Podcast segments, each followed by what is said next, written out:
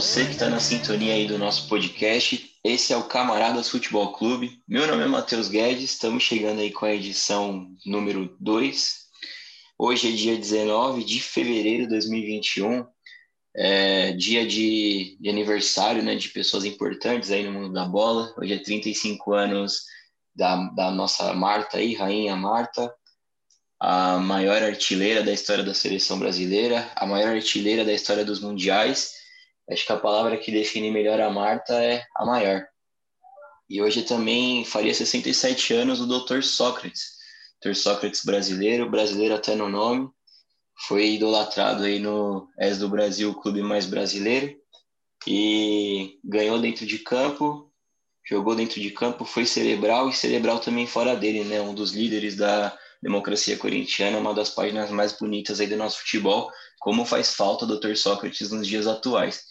Queria mandar o meu abraço aí para o Júnior, para o André para o Felipe, que estão aí na companhia comigo, os meninos aí de São Gonçalo. Bom, essa semana a gente vai falar sobre Champions League, começou as, as oitavas de finais aí da, dessa temporada 2021. Começou também, a gente está chegando aí numa reta decisiva do Campeonato Brasileiro, mas vamos começar falando de Champions. Queria saber de você, Júnior, o que você viu aí de Sevilha 2, Borussia Dortmund 3? Uma boa noite aí, um abraço. Bom dia, boa tarde, boa noite, né? Para todo mundo que está na escuta aí do nosso podcast. Sempre um prazer participar com vocês aí, rapaziada, meus amigos, Matheus, André e Felipe. E falar um pouco sobre esse jogo, cara, que me surpreendeu bastante, né? Eu já esperava muitas coisas positivas desse jogo, mas o Borussia me surpreendeu positivamente porque ele, ele demonstra, né, nas, nas primeiras fases ali dessas Copas, ser sempre um time muito competitivo, por mais que ele não consiga avançar muito, né, porque depois, quando afunila, os times mais poderosos das grandes ligas acabam é, sufocando né, o, o Borussia, mas ali, inicialmente, ele acaba sempre sendo competitivo. Eu apostava um pouco mais no Sevilha, sendo que na hora que os times começaram a, a disputa ali do jogo, teve muito equilíbrio nos primeiros minutos do primeiro tempo, só que tem sempre o diferencial, né? E o Borussia tem jogadores que no final, no último terço do campo, que o pessoal comenta, eles sempre conseguem decidir, que é o Marco Reus e o Haaland, que é um fenômeno aí, né? O garoto faz gol de tudo que é jeito. Tava até, tava até brincando com o Felipe. Você olha assim pro porte, cara. Ele nem parece que tem porte de jogador. Parece, parece um jogador de basquete do leste europeu. Mas o cara é muito rápido e, e tem uma, uma facilidade para escolher onde vai colocar a bola. Ele não sai chutando de qualquer maneira, assim, né? não é um atacante com pouco recurso, não, é muito inteligente. Então, acabou desequilibrando para o lado do Borussia ter jogadores mais decisivos. Né? O Sevilha tem uma equipe muito, muito boa, assim, esse, esse resultado. Para mim, nem decide ainda o confronto, mas o desequilíbrio para mim ficou acerca do, do diferencial, né? Que é o jogador que pode fazer o diferente dentro da partida. Então, o que eu espero para o segundo jogo é um Sevilha se lançando para o ataque desde o início, né? Para tentar reverter esse placar e sofrendo com os contra-ataques, né? E as finalizações que o Haaland vai com certeza ter a oportunidade de fazer. O cara tem mais gols do que jogos na Champions League, realmente é um fenômeno, né? E Diferentemente do Campeonato Nacional, que o Borussia está muito mal, está em sexto. Na, na, na Champions, né, tem tudo aí para avançar para as quartas de final. Só trazendo os números aqui do Haaland, você tinha comentado, são 18 gols em 13 jogos e só 20 anos, né? Então, queria saber do Felipe aí, o que, que o, o futuro reserva para esse fenômeno norueguês aí. Salve, salve, camarada Matheus, André, Júnior, todos que nos escutam. Prazer estar aqui falando com vocês de novo nesse dia 19 de fevereiro. Estamos gravando aqui. Só reiterar felicidades ao grande doutor Sócrates, que estaria completando 67 anos. Essa brilhante introdução do no Matheus. É...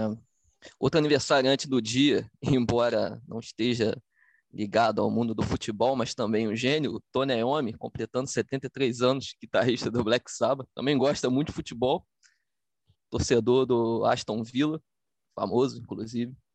É, antes de, de, responder sobre o, o, jogo aqui citado e o Haaland, só fazer uma, uma, pequena, uma pequena salvação ao garoto chamado Pablo Solari, camisa 36 do Colo-Colo. Dizem por aí que o Pelé evitou uma guerra na, na Nigéria em 69, embora alguns historiadores discordem, mas eu acho que é fato que o, o glorioso Pablo Solari conseguiu evitar uma chacina em Santiago, né, no Chile.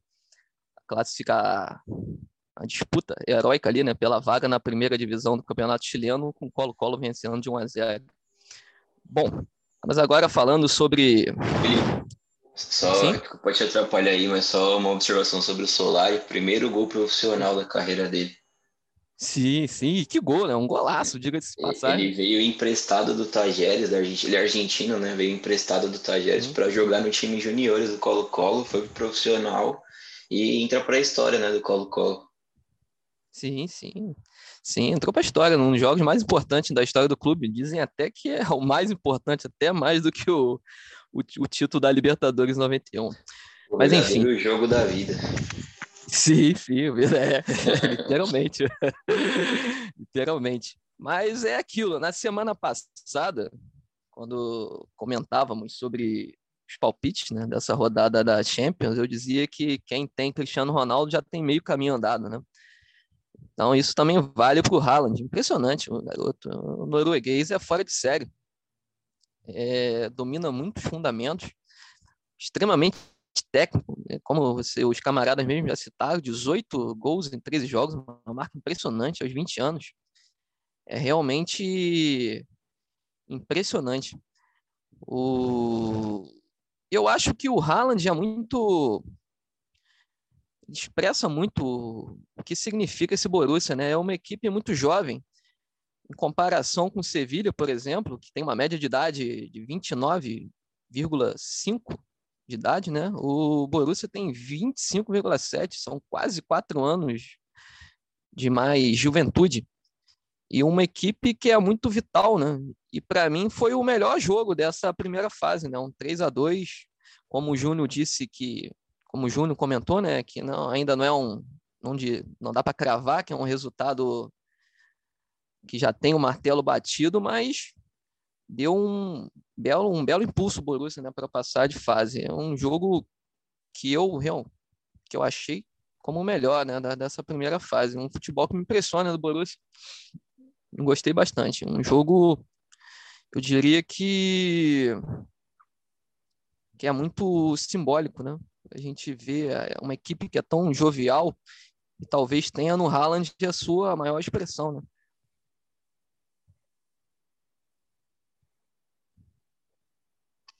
E é, a gente falava semana passada, semana passada que o Borussia ele era o time era azarão, o azarão, né? Vocês falaram que o Borussia era, na verdade eu falava, né? Vocês falavam que o Borussia era favorito, eu considerava o Borussia azarão. Surpreendeu esse jogo, mas tem que ter aquele pé atrás com o Dortmund, né? Porque chega uma hora que a camisa amarela começa a entrar em ação e o time fica da cor da camisa. Mas foi até um jogo mais quente do que deveria, né? Do que a gente achava que seria. Foi um jogo pegado aí, como teve princípios de cenas lamentáveis. E ansioso porque aguarda aí essa volta. Não sei se vai ser na Alemanha o jogo, né? Por conta das restrições aí de viajantes para, para a Alemanha. Não sei se é só com, com inglês que isso está acontecendo, se viajantes espanhóis entram tranquilamente na Alemanha. Esperar aí os próximos capítulos. Mas, Felipe, aproveitando aí que você já começou a falar sobre Borussia e, e Sevilha, queria saber o que você viu de Leipzig e Liverpool, né? O Liverpool nessa temporada oscilante, dá para confiar que vai chegar na sétima taça? É, eu vi um grande jogo também, um jogo muito equilibrado, duas equipes que se assemelham bastante, inclusive na forma de jogar. um jogo muito bem acirrado no meio-campo, né? Que foi decidido nos detalhes. Duas falhas individuais até grotescas do, da defesa do, do Leipzig que geraram os dois gols do Liverpool, né? Tanto o gol do Mané quanto o gol do Salah. Mas é um jogo que eu também acho que não está em aberto. Embora eu ache que o Liverpool passará de fase.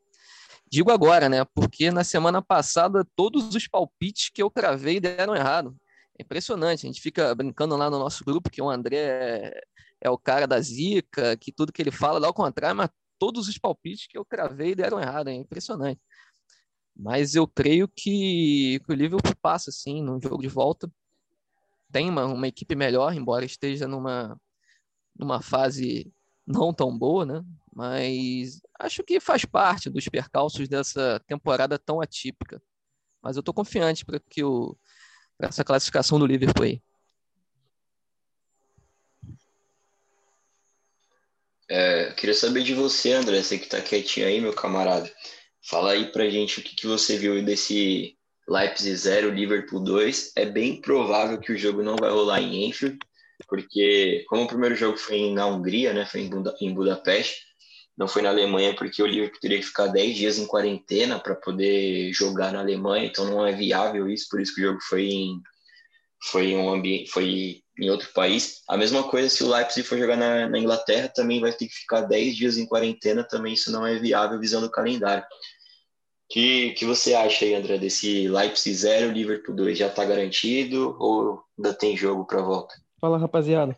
Uma boa noite a todos. Boa noite, Felipe, Matheus, Júnior, pessoal de casa que, tá, que vai acompanhar a gente.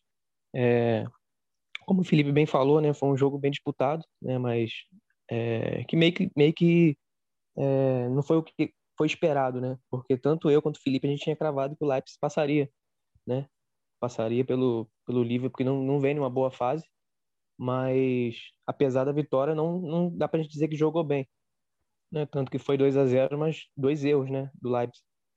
Então, se não fosse esses erros, talvez fosse 0 a 0 Mas, claro, que agora bota a classificação já embaixo do braço, né? Fica bem mais fácil, né? O Leipzig reverter. É, e foi bem parecido do que a gente tinha falado também do, do jogo do PSG contra o Barcelona, né? A gente tinha cravado que o, pelo menos eu tinha dito, né, que o Barcelona ganharia o jogo, né? Ou pelo menos estava mais fácil do Barcelona ganhar o jogo e foi uma surpresa também é, lá na questão de talento individual, né, que prevaleceu. Mbappé fez um jogo, é, pode dizer talvez histórico, né? Dois golaços, definiu a partida. É, mas é isso, né? Já está em aberto ainda. Champions é isso. Tanto o jogo do PSG quanto o jogo do, do Leipzig estão em aberto. Claro que o PSG vai ser muito difícil o Barcelona fazer quatro gols de diferença né, no jogo da volta. Mas em relação ao Leipzig, eu acho possível ainda porque o Liverpool não fez um bom jogo, não, não se destacou, né? Os seus talentos individuais, no, os jogadores que, tem, que são os mais talentosos né, do time não se destacaram. É, foi mais uma questão de aproveitar as oportunidades que surgiram no jogo. Então, é perfeitamente possível que o Leipzig possa reverter esse resultado, né? Mas é, Champions é isso, é sempre uma surpresa, nunca dá para cravar nada. E é isso que é interessante do futebol, né? Essa questão da imprevisibilidade, né? É, então é isso, vamos assistir os próximos jogos, vamos acompanhar, porque acho que pode acontecer muita surpresa ainda. Mas a palavra que eu, que eu destaco nessa rodada foi surpresa. Surpresa pelo jogo do, do Leipzig e pelo do PSG, que realmente eu não esperava esse resultado. Mas foram bons jogos. É isso aí que eu, que eu tenho para destacar. É, só dando um pitaco aqui, aproveitando a bola do André, falando sobre Barcelona. Eu acho que foi o acontecimento mais simbólico da semana, essa queda do Barcelona, né? essa goleada. Que a gente tem, só para ilustrar aqui, em 2016, 2017, na temporada, o Barcelona foi eliminado da, da Champions quando perdeu por 3 a 0 para o Juventus no primeiro jogo. Naquela época não tinha nem Cristiano Ronaldo, mas tinha de bala, meteu dois gols, cara. Aí em 2017, 2018, nessa temporada, 3 a 0 para o Roma, outra goleada sendo que tinha vencido o primeiro jogo por 4 a 1 A temporada 2018 e 19, outra goleada, 4 a 0 para o Liverpool. Mesmo tendo primeiro, vencido o primeiro jogo por 3 a 0 E a gente teve nessa última temporada, 19 20, né? 8 a 2 para o Bayern. Então, o Barcelona, nas últimas temporadas, é sinônimo de fracasso retumbante, algo que tá estranho, né? A gente até falou no episódio passado sobre a última dança do Messi, né? E está sendo muito melancólica mesmo. E falando sobre isso, Felipe, eu ia até citar essa questão, mas para não, não, alongar muito, né? Que acho que parece que a única solução do, do Barcelona é uma reformulação total, né? De elenco, Sim, de diretoria. E o próprio Messi também provavelmente não vai ficar no final da temporada. Sim. Então, sim. eu acho que passa por uma, uma reformulação total a equipe. Muitos jogadores ali já, já, deram o que tinha, já deram o que tinha que dar, né?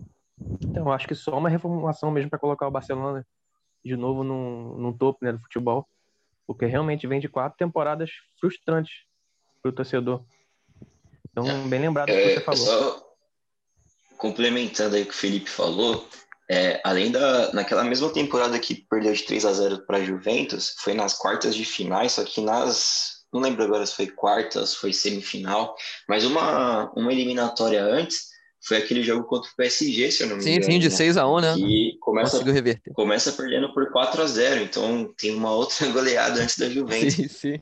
Até, até assim, é, me permita discordar, André, isso não, não é surpresa, né? O Barcelona ser goleado. Porque é uma coisa que está sendo recorrente temporada após temporada. E, assim, o lado do Barcelona esse de melancolia, a gente vai poder testemunhar aí, provavelmente, a partir da próxima temporada, um Barcelona que a gente nunca viu, que é um Barcelona que pode entrar no ostracismo. Porque, eu não sei vocês, o Júnior, ele até pode ele acompanhar um pouco antes da gente, né, por questão de, de idade, se quer entregar a sua idade, Júnior. Mas lembro, quando eu comecei a acompanhar futebol, foi na época do, do Ronaldinho no Barcelona. Então a gente já via um Barcelona protagonista na Europa, depois vem Pep Guardiola, essa era Messi, depois o trio MSN. Então a gente sempre viu o Barcelona sendo um dos protagonistas na Europa, né?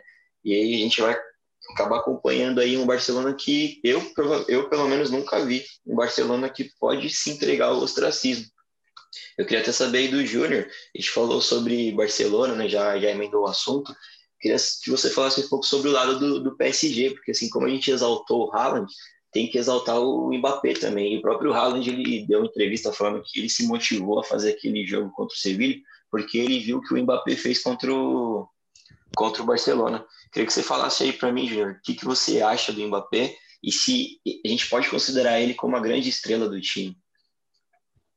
Beleza. Só antes de falar do PSG, né, já que você comentou do, do ostracismo do Barcelona, tem até que fazer, confidenciar para vocês aqui, né? Assim, eu espero meio que com, com muita alegria esse momento chegar, porque como eu acompanhei outros times, né, no, na década, do início da década de 90, com protagonismo, e depois esses times sumiram assim, cara, é, eu fico muito triste pela, por essa hegemonia né, que se criou em torno do dinheiro que Barcelona e Real Madrid conseguir, conseguem né, capitalizar e se manter no topo da Europa por muito tempo, assim. Então, nada contra os times em si, né? Mas eu não gosto muito dessas hegemonias porque fica um pouco chato. Então eu vi a Ajax com o timaço ganhando Champions, né, jogando bem, o Borussia é, também ganhou uma Champions nos anos 90, a própria Juventus, e era interessante porque tinha uma rotatividade, né? Depois ficou muito muito maçante ficar vendo só dois times assim com muito poder, né? Agora que o Bayern está tá vindo com muita força, mas era muito Real Madrid e Barcelona. E para falar do PSG, eu, eu, eu assim, né? Eu sei que o Barcelona está em decadência, eu não, mas eu também não esperava muito essa goleada, não. Eu esperava um PSG é, conseguindo vencer, né? Tendo um, um bom volume de jogo, né? Porque tem peças né, decisivas ali se tivesse o Neymar, teria uma a mais, né? Mesmo sem o Neymar, tem, tem jogadores bons para decidir. Mas quando eu vi a escalação e eu vi o, o Kim, o Icardi e o Mbappé, eu não entendi muito bem, né? Achei que o Pochettino estava é, equivocado, mas acabou que se mostrou uma boa escalação ali para o jogo, né? Mas eu não sei nem se é a inteligência dele mesmo ou se o Barcelona tá de um jeito que o que você colocar em campo funciona. Né? Você vê o Messi sofrendo ali naquele time. sem ter com quem tabelar na frente, nada funciona. O Dembélé não consegue voltar uma bola para ninguém. Então acho que meio que facilitou o caminho para o PSG. E o Mbappé, para mim, é a maior realidade do futebol atual, cara. Ele e o De Bruyne, assim, são jogadores que é, não têm tanto holofote, né? Porque enquanto Messi e Cristiano Ronaldo estiverem jogando, todo mundo vai sempre falar deles, até mesmo quando eles não têm mais é, aquele poder decisivo em todos os jogos, né? Mas eles são monstros, são fora de série, não tem como não terem os holofotes em cima. Mas esse bastão está na mão do Mbappé e do De Bruyne. Então, eu acho até que ele é o cara do time para responder a sua pergunta. E o Neymar, até pelo, pelos problemas de contusão, é, é o seu é, é o Robin, né? É o Robin do Mbappé.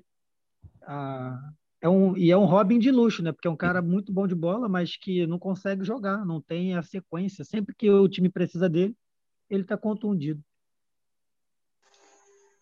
E assim, agora com, com essa atuação do Mbappé e do Haaland, começa um monte de, de suposição, né, de especulação sobre onde eles vão jogar. Eu, particularmente, acho uma chatice esse papo, porque eu acho que muito bem o Haaland poderia continuar no Borussia, que o Borussia ele tem essa característica de ser meio que um time transitório, né? Ele é um time que investe muito em jovens e ele acaba depois se desfazendo desses jovens ganhando dinheiro em cima deles. É um time meio que serve meio para desenvolver jogador. Tanto que o. Pô, fugiu o nome do jogador que era do Flamengo, que foi pro Real Madrid, Renier. O Renier ele foi pro, pro Borussia, né? Tá emprestado para se desenvolver lá. Então, não sei o que vocês acham que. O André, o que você acha? Que o Haaland e o Mbappé eles têm que trocar de time? Ou eles podem ficar lá e construir uma história nesses times no, em Borussia e PSG, respectivamente? Você acha que eles precisam dar esse próximo passo e ir para uma camisa maior? Cara, eu acho que o. É, pegando aqueles números que você falou bem, falou, bem falou no início, é, o Haaland tem 18 gols em Champions, né, em 13 jogos, não é isso? Isso. E você vê que ele está num, num, time que não está na, na, primeira prateleira, né? Então, eu gostaria de ver como ele se sairia, por exemplo, num City, num, num, Barcelona mesmo, até numa reformulação do Barcelona, apesar de que ser muito pouco viável, né? Até porque o Barcelona está com, beirando aí um, um, bilhão de dívida. Né? Então, seria interessante ver ele atuando nesses times, mas pelo menos no Barcelona vejo muito pro, pro, provável isso, cada vez mais distante, né? Mas ele jogando numa, numa Premier League, eu gostaria de ver, né? E eu acredito que ele sairia bem, porque realmente é um, é um fenômeno, cara. É um, é um jogador que pode superar, inclusive, Messi Cristiano Ronaldo, se ele conseguir manter esses níveis de atuação que ele vem apresentando, né? Porque ele tem uma precisão enorme, né, de, de finalização. Ele não é tanto jogador de sair de área, de criatividade, de, de, de assistência, apesar de também dar assistência, mas ele é um jogador que, para definir, para fazer gol, né, ele é, assim, fenomenal mesmo, a precisão é muito grande. E o Mbappé já é um pouco diferente, né, um jogador que dá tanto, tanto chuta bem para gol, mas também dá assistência, também joga tanto uma ponta quanto na outra, né? É um jogador mais versátil, né? E, inclusive, ele, se o, se o PSG chegar na final, ou, por exemplo, é, for campeão, né, e ele ser protagonista também da, da na França, nessa Eurocopa, pode ser que ele fique bem perto da primeira bola de ouro dele, né? Então é uma coisa interessante também essa renovação, né, de grandes jogadores aí no, nos holofotes, né? Igual o Júnior estava falando. E provavelmente é, é, o, é o caminho que eles vão trilhar, né? Eu acredito que tanto um quanto o outro, talvez por caminhos diferentes, né? Podem chegar a fazer essa. essa podem chegar né, nesse topo né, dos, dos melhores jogadores do mundo. Mas eu, eu gostaria sim de ver o, o Haaland jogando, por exemplo, numa Premier League, né, em um grande time. Acho que ele poderia talvez apresentar até uma, uma um desempenho melhor ainda, né? Porque teriam jogadores bons, né, para servi-lo. Então seria interessante, sim. É só dar um pitaco aqui. Quando eu olho pro, pro Haaland e tento visualizar o futuro dele, eu não consigo deixar de pensar no Haaland e no Liverpool. Eu acho que tem muito a ver com sim, o Klopp. Exatamente. Ele, por mais que o, que o Haaland seja um fora de série, ele plasticamente ele não é um jogador e creio que não, que não vai ser como Cristiano Ronaldo ou Messi. é um jogador, aquele cara fora de série na área, né? Aquele cara que finaliza, não aquele aquele jogador que é capaz de produzir aquelas jogadas esteticamente bonitas e tudo mais. É um jogador que joga para o time. Então, no Liverpool do, do Klopp, pô, encaixaria ali como uma luva. Aquele time intenso, sempre agressivo, com o Haaland pô, já roubando bola lá no, no terço final do campo e já emendando. Pô, seria bonito. Como diz o nosso querido Abel Braga, foi lindo. E Felipe, dizer, não foi ainda, coisa... né? Mas pode ser. E com, e com Salah e Mané ainda, né, cara? Formando ali sim, um trio sim. mágico, né? Sim, total. Pô, então ainda tem realmente um... fenomenal, fenomenal. Sim, ainda tem o Diogo Jota também, né? Que tá machucado. Sim. Enfim, especulações. E eu acredito que ele vai, eu acho vai que... chegar numa grande equipe, sim, cara. Ele não vai ficar no, no Borussia para sempre, não. Eu acho Muito que difícil. ele deveria ir para lá porque para formar um novo trio, né? Porque esse trio aí do, do, do Liverpool tá, para mim, né? Tá às beiras de, de acabar. Então seria interessante ali um Diogo Jota, Haaland e Mané. Seria sensacional. É, eu, eu confesso para vocês que eu gosto de jogadores, eu gosto de histórias, né? O que, que me mais me encanta no futebol são as histórias que ele proporciona. E eu gosto de jogadores que ó, tomam decisões na carreira que são incomuns, vamos dizer assim, né? Que eles fogem do, do óbvio. É, dois casos assim que eu, que eu acho muito interessante é do Tadic, do que hoje ele está no Ajax. Ele, se eu não me engano, estava no, no Southampton e assim, o Southampton é aquilo, né? Meio de tabela na Premier League, talvez ali brigue para não cair. E, e, paga muito dinheiro, né? O, o Southampton paga bem mais que o, que o Ajax. Mas ele optou por ir para o Ajax. Era até uma decisão assim, que se você olhar historicamente, é meio óbvio você querer ir para o Ajax. Mas o cenário atual não, né? Porque o Ajax ele briga ali na liga, na liga holandesa, dificilmente ele tem que brigar muito para chegar numa fase de grupos, né? agora está frequentando mais vezes a fase de grupos da Champions League. Mas o, me chamou muita atenção a história, do, a entrevista que o Tadic deu naquela temporada 18-19, quando ele fez dois gols, se não me engano, no Real Madrid, lá em Santiago Bernabéu, que o Ajax eliminou o Real Madrid 4 a 1 E ele falou que assim ele escolheu ir para o Ajax para viver esse tipo de histórias, mesmo recebendo menos, mesmo ele tendo menos holofote, vamos dizer assim, porque o Southampton não ia levar ele a fazer uma noite igual ele fez lá no Santiago Bernabéu. E outro cara também que eu acho muito legal, a história dele é do Ginac, né? A gente falou muito sobre ele semana passada do, no Tigres. Ele tinha mercado ainda lá na Europa, poderia ter ficado na França, recebendo até mais, vivendo melhor, condições de vida na França talvez seja melhor do que no México, mas ele optou ir por um time mexicano e hoje ele é o ídolo máximo, né? Tudo, eu falei todas essas histórias para falar assim que talvez seria interessante o, o Haaland fugir desse óbvio, o, o Mbappé fugir desse óbvio de se transferir para times com camisa maior, para tentar ir uma idolatria máxima nesses times que eles já estão hoje. É, só para Matheus. Oi, André.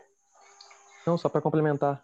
Inclusive, o, o Gignac deu uma declaração de que ele não iria para o PSG nem para ganhar 10 vezes mais do que ele ganha no Tigres. Eu achei interessante essa, essa fala dele. Não sei se vocês viram isso. É, é incomum, né? A gente pensar nisso é incomum. É. Só para acrescentar. Completando aí a rodada da. Pode falar, Júnior, pode falar. Não, que culturalmente, né, alguns jogadores eles têm uma bagagem, né? Então fica mais fácil para eles é, na hora de fazer essa escolha, porque ela não envolve só dinheiro, né? Quando o cara consegue uma, uma estabilidade ali financeira, ele também começa a pensar se ele quer de fato ser ídolo num clube sem tradição ou se ele ou ele quer realmente ter uma carreira sólida e ser idolatrado por uma torcida gigantesca. Eu, para mim, o, o melhor exemplo para a gente entender isso é o Felipe Coutinho, que estava consolidado no Liverpool, que é um gigante. Ele trocou porque a gente tem uma geração que joga FIFA, né, e Wing Eleven, Bomba Pet, que acha que o Barcelona e o Real Madrid são os únicos times grandes que existem no mundo. Então, é, eles são o Olimpo lá. do futebol, né? É, o cara trocou a camisa 10 do Liverpool para ser um completo ninguém no Barcelona. Assim, é, é, é uma falta de gerência de, de empresário na ajuda da carreira do rapaz e dele próprio, né, de conhecimento do futebol. E aí você pega o Gignac, como o André falou, ele entende que o PSG é menor do que o América, que o Tigre, desculpa, e é menor, porque se você for no México, o Tigres é gigante. Então é melhor jogar no Tigres, cara, tem muita torcida e você vai fazer uma carreira lá. E o Tadic sabe que antes da lei Borja, o, o Ajax era uma das maiores potências. Então ele sabe a carga histórica que aquele time tem e ele prefere jogar ali. Exatamente. É, só para encerrar essa rodada de Champions League, é, vocês não assistiram, né? Porto e, e Juventus. Também eu assisti e falo para vocês, vocês não perderam nada, que foi um jogo horroroso. É, a Juventus, pela terceira temporada seguida, sai atrás no confronto de oitavas de final. E agora é a missão Cristiano Ronaldo ao resgate, né? Vai ter aí o jogo da volta para tentar resgatar. Falo que a Juventus no jogo é, foi travada pelo Porto, não conseguiu jogar. O Porto teve dois gols relâmpagos, né, no começo do primeiro tempo, no começo do segundo. E assim, a Juventus saiu com um prejuízo menor do que do que devia. Porque fez ainda conseguiu fazer um gol fora, um gol que não foi merecido, mas que deixa aí a Juventus a, um, a ganhar pelo placar mínimo no jogo da volta para conseguir classificar para as oitavas. Então, só para completar a rodada. E aí, só para terminar esse tema Champions League, para a gente seguir para o Campeonato Brasileiro, é, queria saber de vocês aí a opinião para a próxima rodada, né? Para a próxima semana. É, como vocês estão ansiosos para falar, queria saber a opinião de vocês sobre Atlético de Madrid Chelsea. Vocês têm algum palpite? Pode, André, começa aí. É, então, esse eu acho que é o, pelo menos para mim, um dos jogos mais esperados, né? É um jogo que a gente vai ver se, se de fato o Atlético de Madrid tá, tá jogando toda essa bola, né? E o Chelsea tá um, um time que tá conseguindo se, assim, uma solidez maior, né? Então vamos ver se, se vai ser realmente um grande jogo que todo mundo espera, né? Se Soares vai conseguir marcar o dele, se ele vai decidir. Né? Então, eu acho que vai ser um, um excelente jogo. Tô esperando um grande jogo. E acho que o Atlético de Madrid tem uma leve vantagem também. Questão de resultado, eu tô mais tendendo a acreditar que o, o Atlético ganha esse jogo. Mas vamos ver. Tudo muito difícil a gente cravar alguma coisa. Felipe, simeonismo triunfará? Com certeza, Matheus, com certeza. Mas eu acho que vai ser um jogo bastante disputado. Como eu disse na semana passada, eu acho que 50 50 50 a 50% de chance, né? Eu acho que vai ser um jogo muito equilibrado, mas eu creio que o Atlético passe. Embora seja um jogo muito disputado, né? O Chelsea vem crescendo bastante depois do, da chegada do Thomas Tuchel, né? E o Atlético de Madrid vem numa sequência maravilhosa, né? Então, tem tudo para ser um grande jogo. Só queria fazer uma, uma citação aqui, rapidamente. Você tinha falado sobre escolhas improváveis na carreira, né? E falando em escolhas improváveis, é, é impossível, ainda mais para um podcast que se chama Camaradas Futebol Clube, não citar o grande camarada Cristiano Lucarelli, que fez de tudo para jogar no Livorno, abriu mão de contratos milionários. Tem até uma história no, no livro que é muito interessante, chamado Futebol à Esquerda. Quem está ouvindo, procure ler, é muito bom. Que conta essa, essa saga do, do Cristiano Lucarelli para voltar para o Livorno, né? Inclusive, ele comprou um contrato, pagou para poder voltar para o seu clube de coração. Então, fica o registro aí. Só para comentar mesmo, não poderia passar batido. Válido, válido. Ó, no pique, hein, gente, para não comer muito nosso tempo. Júnior, Lazio de tiro imóvel contra Bayern de Munique. Acho que o campeão mundial prevalece. O que você acha? É, cara, a gente fica tentando apostar numa zebra, né? Mas esse é o jogo que não tem zebra, né? Vai, vai, vai passar, acho até com tranquilidade. É, André, Glabá, o Borussia Mönchengladbach de Marcos Churrão, filho do homem, contra Manchester City. Essa poderia ser a grande história, mas acho que não vai ter como, né? Manchester City 17 vitórias seguidas. Você acha que prevalece? É, com certeza, é muito difícil, né?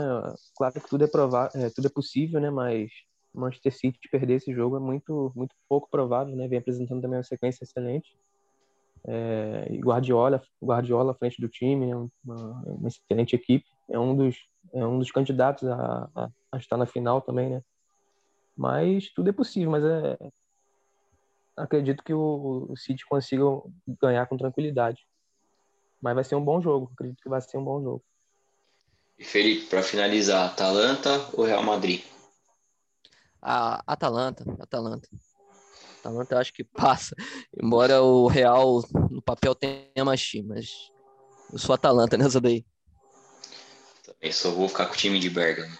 Bom, no pique, no pique, vamos falar agora sobre o Campeonato Brasileiro porque a gente vai chegar nesse final de semana aí a última rodada, penúltima rodada, na verdade, né?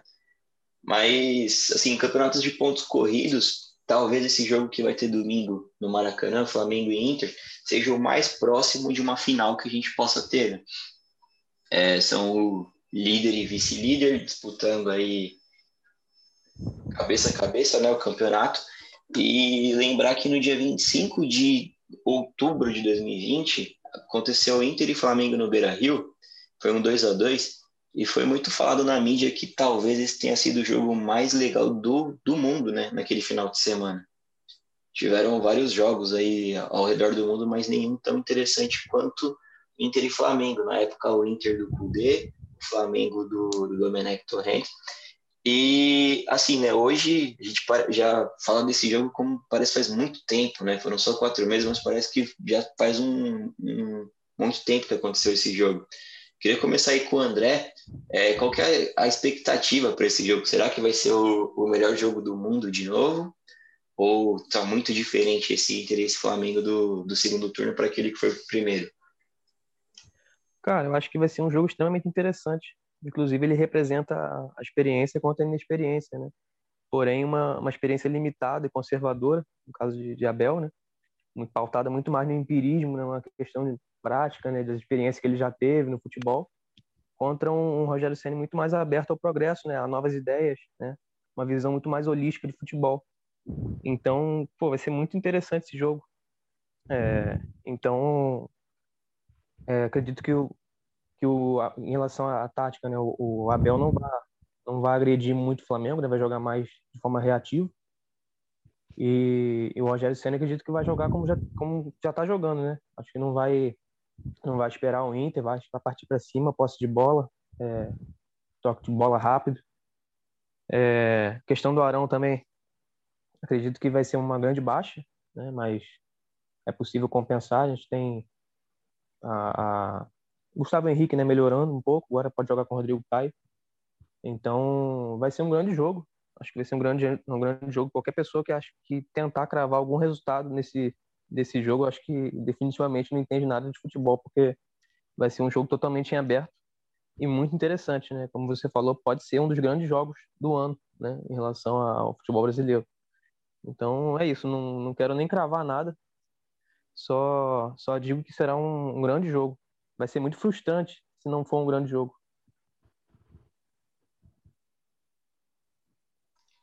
É, e você, Felipe, o que você espera aí desse Flamengo Internacional?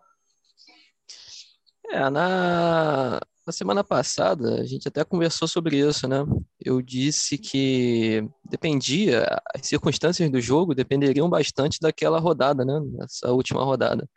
Caso o Flamengo tivesse vencido, estivesse hoje dois pontos à frente do Internacional, acredito que o, a dinâmica do jogo seria totalmente diferente, né? Mas com os dois times vencendo e a pontuação permanecendo a mesma, então eu acho que o Inter vai ficar mais tranquilo, né? Vai poder jogar mais, executar o seu jogo, né? Tem feito na, nas últimas partidas, desde que o não nas últimas partidas, né? desde que o Abel assumiu na, na 21 rodada, a mesma rodada que o Rogério Senna assumiu, fica aí uma, uma curiosidade.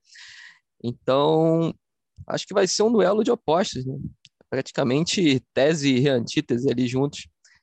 São pensamentos totalmente diferentes, são escolas diferentes, são tudo diferente, né? Mas eu acho que vai ser, acho não, creio que vai ser um bom jogo, né? Não sei se tão bom quanto do primeiro turno, né? Porque eram momentos distintos, né? A gente tinha o Kudê ali jogando com futebol mais ofensivo, inclusive naquele jogo marcando marcando o Flamengo, né, no seu próprio campo, com muita intensidade, roubando bola no, na defesa do Flamengo, inclusive os dois gols do, do, do Inter saíram dessa jogada, né? uma falha do Isla e outra falha do Gustavo Henrique.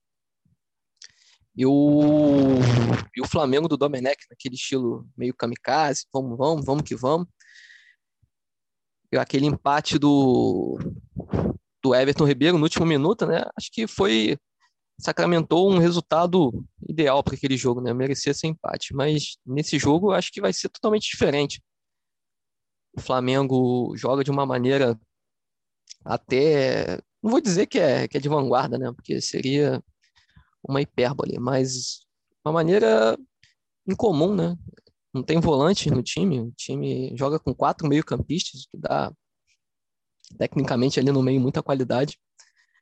Creio que pela saída do Arão, e, na verdade vai ser bastante sentido, né? Pela saída de bola, pelo bom passe que o Arão tem, mas também a entrada do Gustavo Henrique.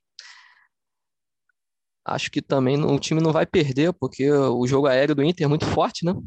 Então o Gustavo Henrique lá com quase com seus dois metros de altura vai ser um alento ali na, ali atrás na zaga. Como o André disse, vem vivendo uma boa fase, mas é isso, tem tudo para ser um belíssimo jogo. Não creio que será tão aberto quanto, quanto foi no, no primeiro turno, mas ainda assim tem tudo para ser um, uma bela tarde de futebol.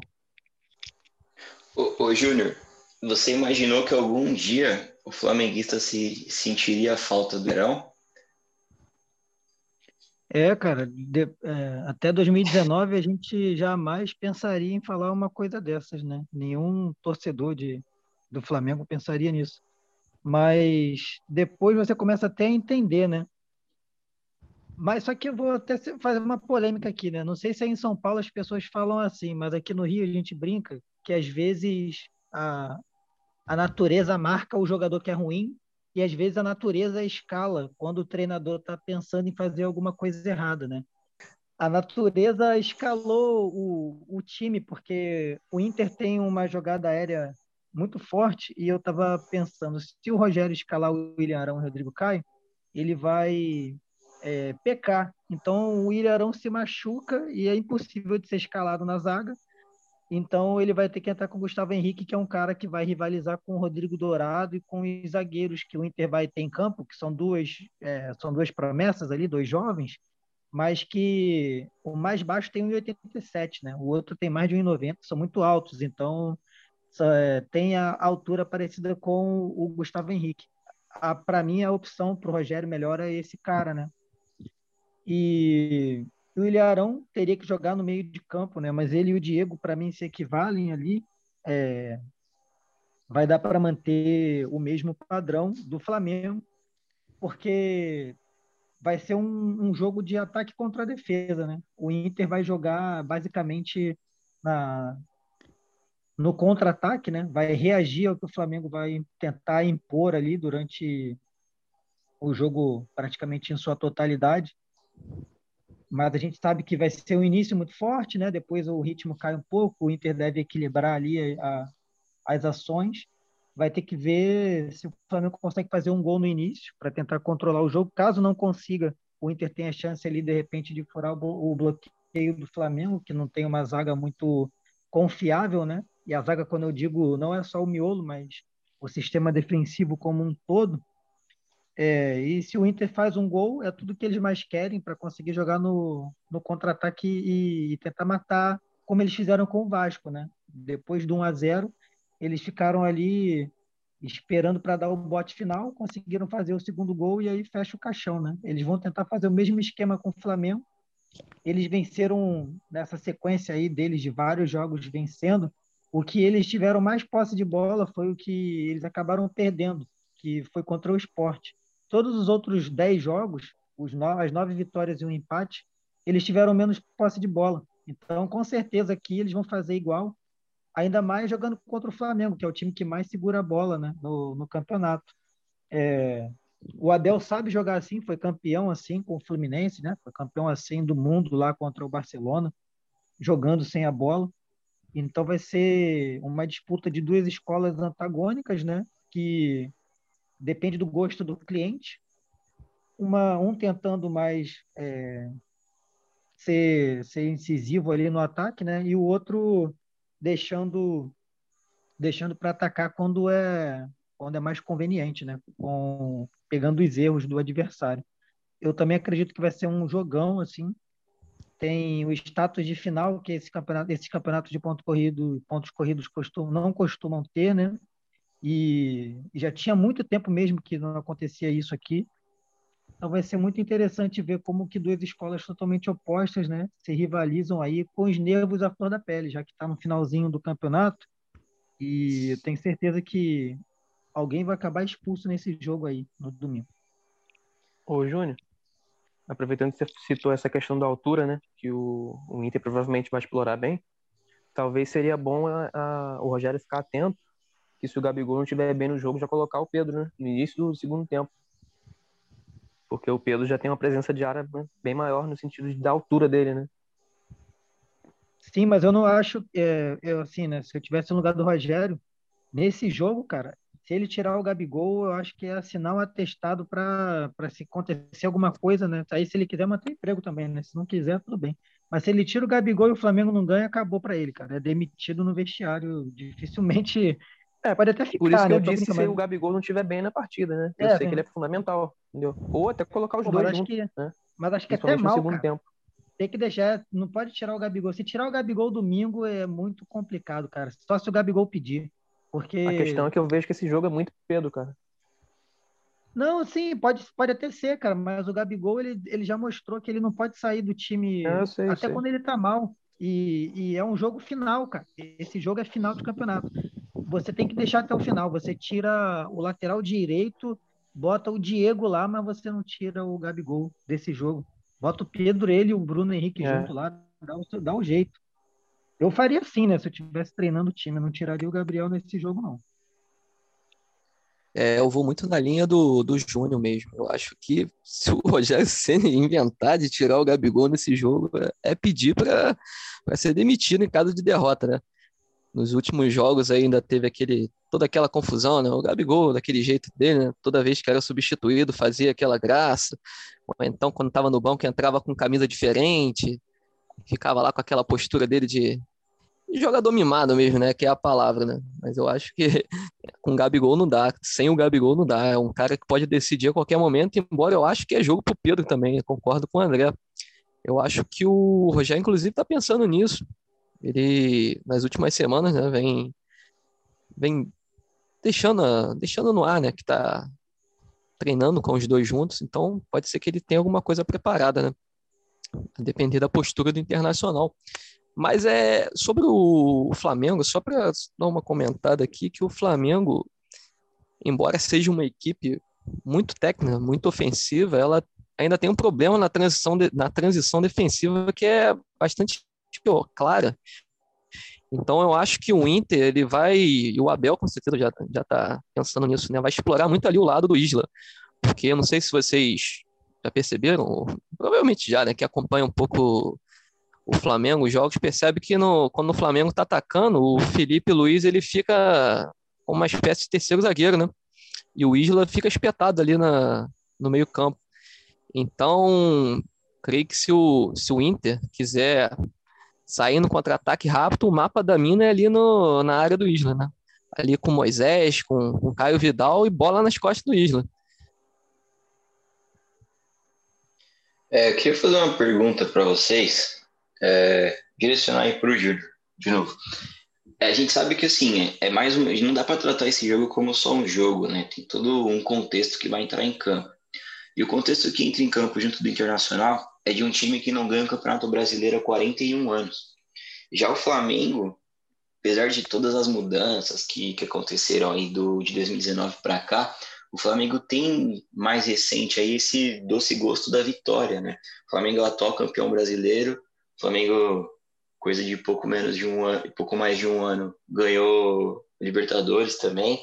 Então o Flamengo ele tem mais essa sabe, vamos dizer assim, que o time do Flamengo sabe ganhar e o do Inter ainda precisa provar isso. Vocês acham que essa esse peso da conquista vai pesar para o Internacional nesse jogo de domingo ou isso aí fica para fora do campo? É, cara, eu além de tudo isso que você falou, eu ainda coloco mais um fator na balança que são os confrontos entre Internacional e Flamengo, Flamengo Internacional. É, tem tido muita vantagem nos últimos anos, né? Nos anos recentes aí, né? Dois, três anos aí para o Flamengo. Então, meio que é uma pedra no sapato do Inter, né? Além de toda essa carga emocional do time não ter muitas vitórias em campeonatos, não decidir muitos jogos, né? E é, caseiramente o Grêmio tem uma ampla vantagem sobre eles lá no Campeonato Gaúcho. E quando vai para fora, os anos de, de vitórias ficaram ali para 2010, né? 2009, que foram os anos que eles venceram bastante. 2006, 2009, 2010, tem Sul-Americana, tem Libertadores, tem Mundial. Depois eles, é, de lá para cá, eles têm vivido uma seca. Então, por mais que não seja o mesmo elenco, né, tem o peso de não conquistar nada, né, nos últimos anos, nos últimos 10 anos aí, tem pouquíssimas conquistas.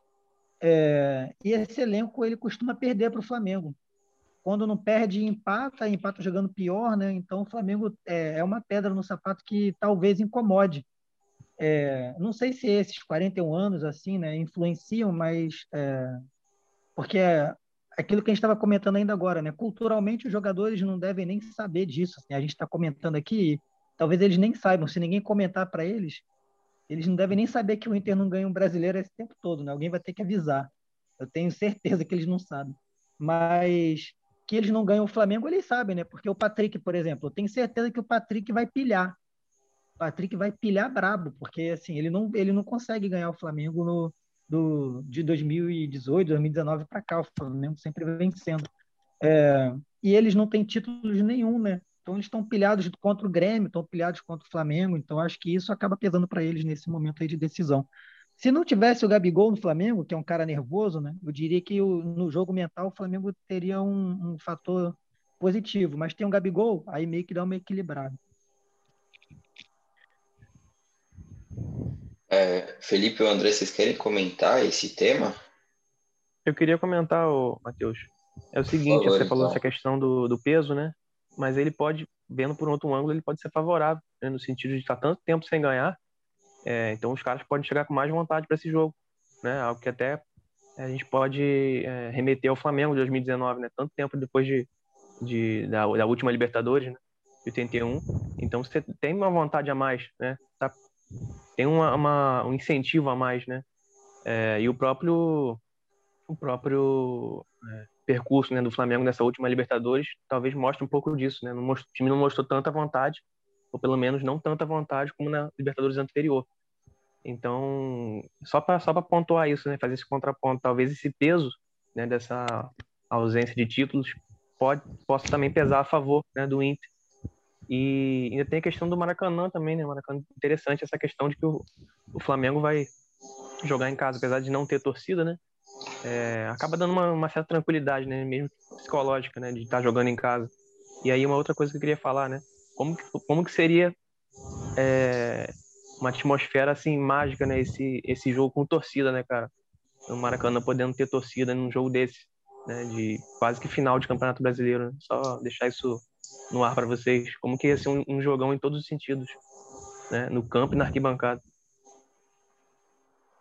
É, embora eu concorde com, com boa parte do que os meus camaradas disseram aí, mas eu creio que a pressão no domingo vai ser toda pro Flamengo. Eu creio que o Flamengo, ele, pelo elenco que tem, pelo investimento que teve, pelas expectativas da temporada, ele chega muito mais pressionado. Inclusive tem uma faixa ali na, do que o setor norte, dizendo que o brasileiro é obrigação, né? Porque praticamente se desenhou assim, porque a temporada do Flamengo foi muito frustrante, as eliminações, oscilação e tudo mais. O Internacional é uma espécie de estranho no ninho, né? Chegou aí, ninguém esperava nada, foi chegando, foi chegando, né? Tudo bem que muito se deve a essa temporada que a gente vive, né? Esse, esses tempos pandêmicos que geram algumas coisas incomuns, mas eu acho que a pressão é mais do Flamengo para vencer. Embora eu acho que o Flamengo é favorito para esse jogo, eu creio que o Internacional ainda assim tem um caminho mais fácil para ser campeão. Porque mesmo que o Flamengo ganhe do, do Inter e abra dois pontos, o Flamengo tem que vencer o São Paulo. Se o Flamengo empatar o jogo no, no Morumbi, e o Inter venceu o seu jogo, que em tese é mais fácil, contra o Corinthians, o Inter é campeão pelo saldo de gol. Que ambos. A diferença de, de um para o outro é mais 7 para o Inter. Ou 6 a 7, acho que é 7 de diferença para o Inter. Então é impossível de ser tirado pelo saldo de gol, né? Então ainda tem isso também. É só dando uma olhada na tabela aqui, os dois estão com 20 vitórias, né? Aí o Flamengo ganhar no Inter ganhar na última, exatamente. Ficaria no saldo de gols. Tem razão. Sei que o Flamengo enfia um 7 a 0 no Inter, né? Isso tudo pode acontecer, né? É, o André tinha comentado sobre jogo de opostos, né? Tanto o André quanto o Felipe falou sobre isso. E contrapondo aí Rogério Ceni e Abel Braga, né? Porque assim, são dois, dois contrapontos. O, o Rogério é o, o técnico da nova geração, né? A nova escola brasileira de técnicos, o, o mais promissor deles no momento. O Abel já é um cara dado como ultrapassado, ele também já estava quase para se aposentar, talvez ele veio para ser um tampão, ele pode acabar ganhando o brasileiro. É, o Rogério ele é adepto a um futebol mais ofensivo, o Abel mais defensivo, eles são até de gerações diferentes, né? O, o Rogério jogava até metade da, da década passada e o Abel ele foi técnico do Inter no, no Grenal do século, que era do Campeonato Brasileiro de 88, que aconteceu em fevereiro de 89. Então, olha quanto tempo o Abel já está aí, né? É, queria que vocês falassem um pouco sobre o Rogério Senna e Abel Braga. É, ô, ô Matheus, é, acho que a gente pode também ver por uma, de uma outra forma que o, o Abel valoriza muito mais o quantitativo, né, questão de, de resultado de jogo mesmo em si, mas o jogo um, como um dado isolado, né? Enquanto que o Rogério vê, vê os jogos ali e a questão da evolução da equipe como algo muito mais importante, né? Tá sempre, você está sempre evoluindo, você tá, você tem várias áreas né, do futebol, além das quatro linhas é, conectadas, né? E, e, vendo os resultados como um processo, né? Eu acho que essa é a grande mudança, é a grande diferença entre um e outro. Enquanto um vê um jogo como, como um resultado ali acabado, né, descolado de outros jogos, cada resultado é um, é um resultado diferente, né? E a busca principal é de fazer um resultado de jogo, o Rogério já pensa mais na frente, né? ele já pensa como, como um processo, né? uma busca de uma evolução constante, de você estar tá sempre se reinventando no futebol, e que é algo que a gente vê que é tendência no mundo. Então, fica muito fácil né, a gente fazer esse contraste entre os dois. Né? Como eu já tinha falado antes, que um representa muito mais um conservadorismo no futebol, né, do que ele já, já fez, muito, muito mais baseado no que já fez, no que já testou, e um outro, né, o Rogério Ceni, muito mais aberto ao novo, à mudança, né, ao progresso no futebol, né, a buscar coisas novas e a fazer testes, né, dentro de campo. Então vai ser um jogo muito interessante. É só para salientar, o tanto o Abel como tanto o Abel quanto o Rogério tem 16 jogos no campeonato, tem 16 jogos no campeonato, né? E 10 vitórias para cada, 3 empates para cada, 3 derrotas para cada. Praticamente a mesma campanha, né? Mas eu acho que para por aí as comparações. São estilos totalmente diferentes, como o André disse. Eu acho que não é nada pessoal contra o Abel. A gente sabe que ele teve problemas, né? Na família, problemas nos seus últimos clubes. É um cara boa praça, dá pra gente ver, de, mesmo à distância, né? dá pra ver que é um cara do bem, que se relaciona com todo, com todo mundo, que os jogadores gostam pra caramba dele, mas são estilos totalmente diferentes e, e tem um, é uma geração uma diferente, né, Felipe? Sim, era o que me incomoda é que tem umas o que me incomoda é que tem uma espécie de, de frisson na mídia que já está preparando a justificativa, né? A gente vê nesses principais jornais esportivos é sempre o mesmo papo que o Abel foi injustiçado, que as críticas foram injustas, que todo mundo pegou, porra, pegou pesado com o cara, são, são coisas que são até ridículas. Os últimos trabalhos do, do Abel foram medíocres, com resultados medíocres. Ah, são totalmente passíveis de crítica. Hum, acho que as pessoas, principalmente a, a gente tem uma imprensa esportiva que é muito chapa branca, né? Principalmente aquele pessoal da Globo que chama todo mundo lá, parece que você tem que passar por uma espécie de, digamos, de um filtro, né? Você vai ali é abençoado por todo mundo, por Galvão Bueno, aquela, aquela pichotada toda, aquele pessoal lá da Globo. Então parece que a cama já está preparada, né? O discurso já está pronto. Vocês disseram aí que o Abel, pô, estava tava em fim de carreira, olha ele dando um banho em todo mundo. Então, nesse sentido, embora o torcedor colorado fique, fique bravo, né, quando a gente fala, mas o, o título do Inter é algo que só vai interessar ao torcedor do Inter mesmo. A gente olhar assim para os dois estilos, embora o Flamengo esse ano esteja muito abaixo, acho que é um, um estilo de jogo com prazo e validade. Por mais que o Inter possa ser campeão, né, e se for, é um estilo que tem validade, não vai gerar frutos daqui para frente, né? Então, acho que qualquer um que tenta analisar o futebol assim, numa perspectiva, digamos assim, a médio prazo, vê que é um estilo de jogo que não tem, não tem, não deixa nada, entendeu? Venceu, vai ser apenas mais um título. Não tem nada de diferente, né? Então, nesse sentido aí, embora o Rogério tenha errado bastante né, nas partidas, em vários momentos, desde que assumiu o cargo, e dá para ver que ele é um técnico que busca algo diferente, né? Tem outras diferenças, tenta praticar um futebol para frente, e sai fora da caixinha, né? É isso aí, companheiros, tá dando nosso tempo. Então vamos, vamos encerrar por aqui. Só vou só passar um panorama, né? Se caso vitória do Internacional no domingo, intercampeão. Caso vitória do Flamengo, Flamengo vai para a última rodada jogar contra o São Paulo, que tem sido uma pedra no sapato. E o Inter pega o, o Corinthians, né? Que também tem essa rivalidade aí, toda a questão do DVD e tudo mais. Vai ser uma última rodada interessante. Em caso de empate, continua como está hoje. É, eu tinha comentado antes que a que me interessa, o que eu gosto mais do futebol são as histórias. Né? Eu tenho preguiça desse papo de recomposição de linhas, é, ataca com três, defende com cinco, posse de bola. Eu ter um pouco de preguiça nesse tema, mas eu gosto das histórias que o futebol oferece.